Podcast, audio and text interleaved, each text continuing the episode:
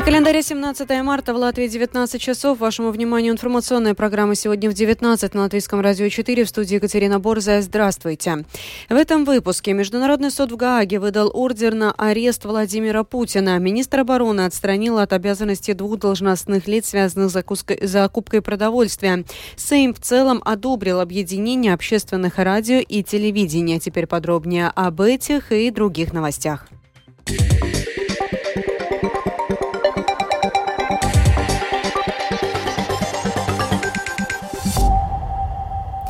Международный уголовный суд в Гааге выдал международные ордера на э, арест Владимира Путина, а также уполномоченной по правам ребенка Марии Львововой-Беловой.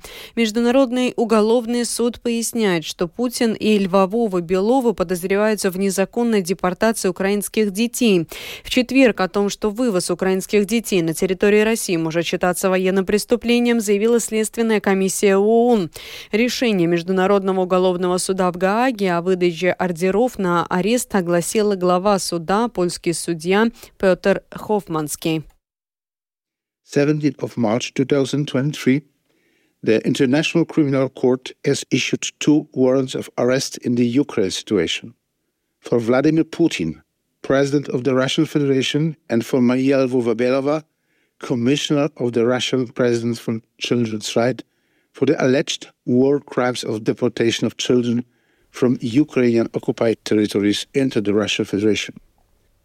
Агентство ТАСС приводит комментарий пресс-секретаря Путина Дмитрия Пескова, который сказал об ордере на арест Владимира Путина, что сама постановка вопроса неприемлема. Конец цитаты. К другим новостям. По результатам первой служебной проверки, проведенной Министерством обороны, глава ведомства Инара Мурниеца издала приказ о временном отстранении двух должностных лиц от выполнения обязанностей, связанных с закупкой службы логистики по поставке продуктов питания для нужд национальных вооруженных сил. Одновременно в отношении двух временно отстраненных должностных лиц начато дисциплинарное расследование. Бюро по предотвращению борьбе с коррупцией начало уголовный процесс и арестовало трех человек в связи с закупкой продовольствия для вооруженных сил. Как и ожидалось, Европейский Центральный банк в четверг повысил ключевую ставку на 50 бази- базисных пунктов на заседании. Новые ставки будут действовать с 22 марта.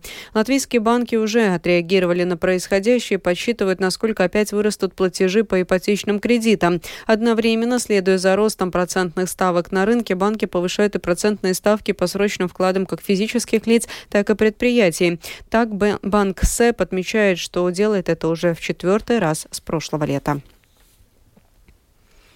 Государственная земельная служба зарегистрировала первую ликвидацию статуса принудительной разделенной собственности многоквартирного дома. Это первый случай решения исторической проблемы нахождения дома на чужой земле.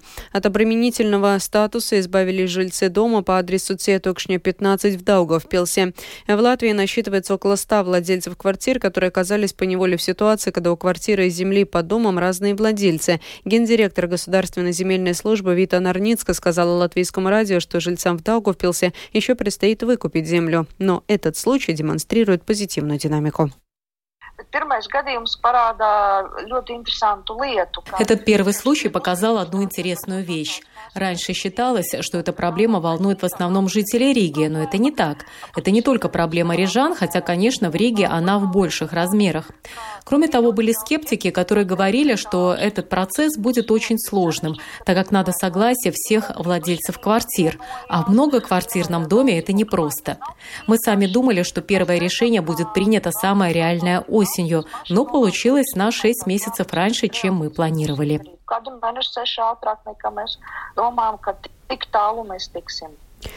В Даугавпилсе до конца ноября этого года должны оцифровать кладбище староверов, православных и стропах. Это территория площадью в 23 гектара. В 2020 году в городе дигитализировали лютеранские и протестантские кладбища. Для жителей это возможность через специальные платформы найти захоронение родственников или дополнить их, а для самоуправления провести ревизию могил. Подробнее в сюжете Сергея Кузнецова. Мне, благодаря оцифровке кладбищ, удалось найти могилу своих бабушки и дедушки, о которой раньше не знала. Так прокомментировала идею дигитализации кладбищ в Даугавпилсе одна из жительниц города. В 2020 году Даугавпилс оцифровал лютеранское и католическое кладбище. Сейчас в каталоге больше 27 тысяч могил. Для горожан цифровой каталог – это возможность найти захоронение родственников или знакомых. И такие данные необходимы, считает догупилчанин Владимир. Я знаю, что такой сайт уже существует, и заходил на него, и даже находил там своих знакомых людей, поэтому считаю, что в современном мире уже давным-давно все это должно было поставлено на цифровой поток, чтобы любой житель страны и даже, может быть, за рубежом, если родственники уехали и так далее, ну, лишний раз могут зайти, посмотреть даже на фотографию на могилы, ну и найти данные о других людях. Появление таких данных важно, особенно для тех, кто живет за границей, но хочет найти свои корни. Валентина Шабуневич не первый год занимается общественным исследованием захоронений и отмечает, что сейчас внуки и правнуки из-за границы активно ищут могилы дедушек и прабабушек, но не всегда это удается. Я столкнулась с этим в первую очередь это с Великобританией и второе с Израилем.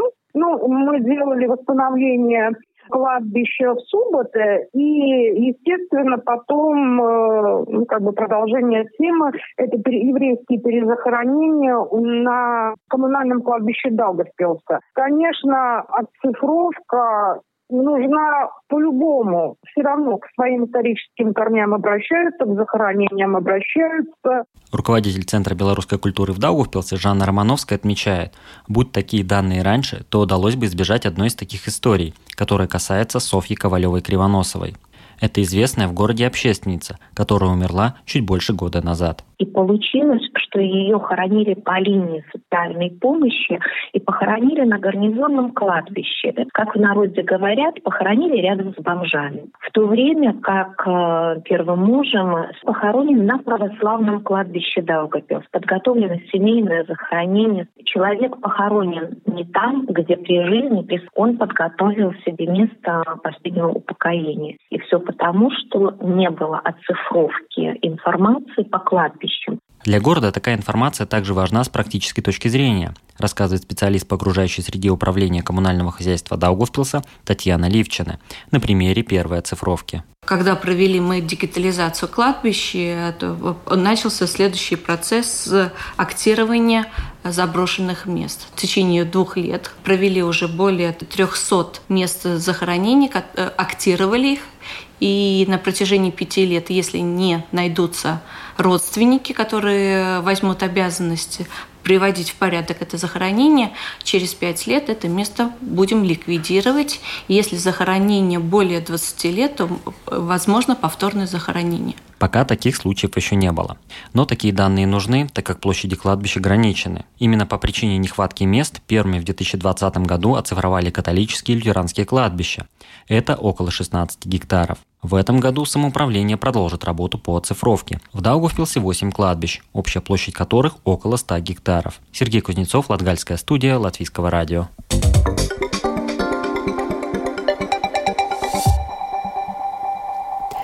Сейм Латвии на этой неделе в целом одобрил объединение общественных радио и телевидения и начал обсуждать смену модели финансирования общественных СМИ. В течение пяти лет финансирование единого общественного СМИ должно достичь среднего уровня по Европейскому Союзу. Это 16% ВВП. Совет по электронным общественным СМИ считает, что на это СМИ э, должна идти часть конкретного налога. Глава Совета Янис Сикснес обосновал это так.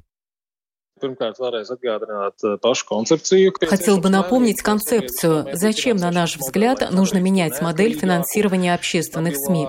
Для того, чтобы сделать их более независимыми, стабильными, прогнозируемыми, чтобы для общества было больше отличного содержания, чтобы общество было больше защищено от дезинформации и других современных рисков.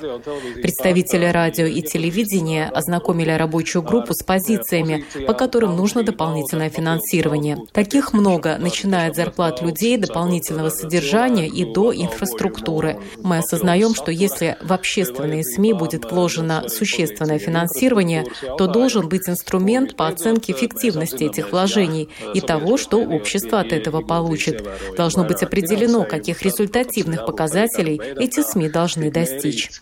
Kādi ir rezultatīvie rādītāji, kādi sabiedriskiem mēdījiem būtu jāsasniedz? Министерство защиты среды и регионального развития согласно с госконтролем, что в Латвии есть проблемы в сфере полезных ископаемых. Это способствует теневой экономике. Кроме того, залежи полезных ископаемых после использования зачастую оказываются заброшенными. Однако министерство указывает на то, что надзор за залежами – это сложные межотраслевые вопросы. Чтобы навести порядок, требуется вовлечение нескольких сторон. Продолжит директор Департамента защиты среды названного министерства Руда Итавесера. У нас залежи вплоть до ядра земли принадлежат владельцу земли. Такое нормативное регулирование не характерно для Европы, и такого нет ни в одной стране. И это часто осложняет дальнейшие изыскания, оценку ресурсов, чтобы понять до конца, что у нас есть. Поэтому эти изыскания затягиваются. И у госслужбы есть четкое видение, как улучшить прямые проверки, контроль и планирование un, veikšanu uzlabot. Процесс лечения и ухода за пациентами с онкологическими заболеваниями в Латвии ждут перемены. Международные эксперты, которые на деньги Европейского Союза изучали ситуацию в Латвии, дали рекомендации, что нужно улучшить в сфере онкологии. Светлана Гинтер расскажет о некоторых деталях. После рекомендаций экспертов Международного агентства Всемирной организации здравоохранения по исследованию рака улучшить качество лечения онкологии в Латвии, Минздрав выдвинул эту задачу в приоритетные. Улучшить лечение и профилактику раковых заболеваний в Латвии планируется за счет улучшения доступа пациентов к целевой терапии и паллиативному уходу, рассказал директор Института профилактической клинической медицины, профессор Латвийского университета Марцис Лея регистрации заболеваний злокачественных. Другое – это улучшение качества скрининга раковых заболеваний. И третий – это рекомендация Евросоюза в каждой европейской стране создать всеохватывающий онкоцентр. Значит, не только качество лечения, но качество и образования, и научной деятельности, участии в разных испытаниях. Исследование выявило массу недостатков нашей системы, продолжает Марцис Лея. Научном плане наши университетские больницы отстает э, примерно на 10 лет. Клиническая медицина у нас в высоком уровне, но не хватает финансирования, не хватает числа врачей, которые работают в онкологии, оборудования, э, доступность компьютерной томографии, при этом эксперты отметили хорошую подготовку и выносливость наших медиков и эффективность системы зеленого коридора, но вот способность коммуницировать и сотрудничать на разных уровнях системы оценили крайне низко продолжает второй сопредседатель проекта, советник президента в вопросах технологий Роланд Лаппуке. Это и анализ ситуации, и рекомендации, что следует делать, и в течение какого срока внедрять эту программу. И сейчас результат зависит не только от денег, но и от намерений правительства. Внедрение рекомендаций экспертов по улучшению лечения онкологических заболеваний в Латвии уже началось на практике. Светлана Гинтер, Латвийское радио 4. Школьники Украины приступят к изучению тактической медицины и довоенной подготовки. Сейчас на государственном уровне разрабатывают концепцию новых уроков. В чем причина изменения учебной программы и кого планируют привлечь к преподаванию тактической медицины и довоенной подготовки, в своем сюжете расскажет спецкорреспондент Оксана Пугачева.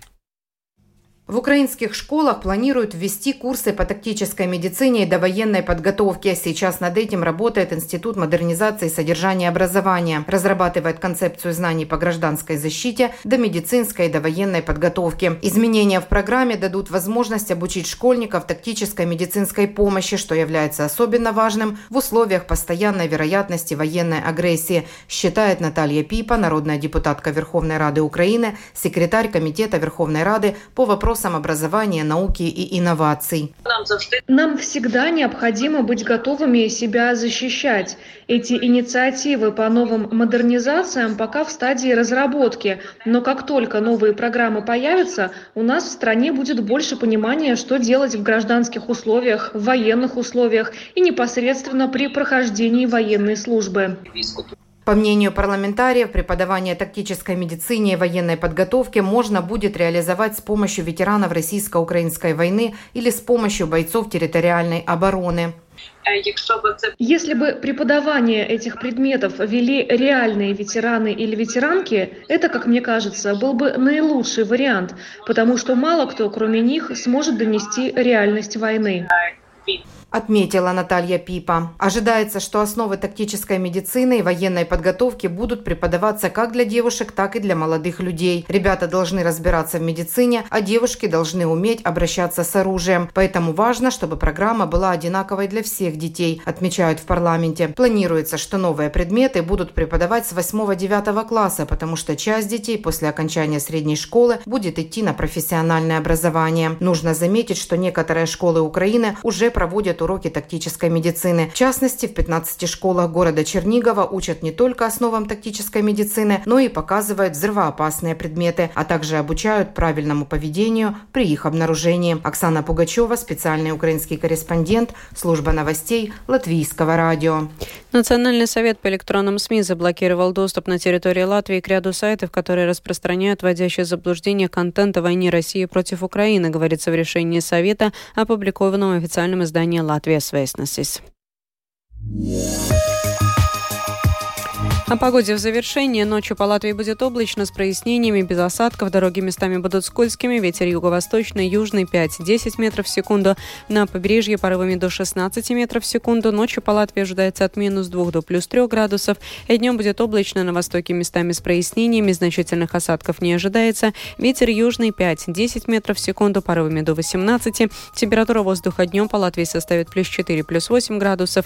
В Риге будет облачно, без осадков. Ветер южный, юго-восточный юго-восточный до 10 метров в секунду, днем порывами до 16. Ночью в столице ожидается плюс 2, плюс 3 градуса, днем плюс 6, плюс 7. Медицинский тип погоды второй благоприятный.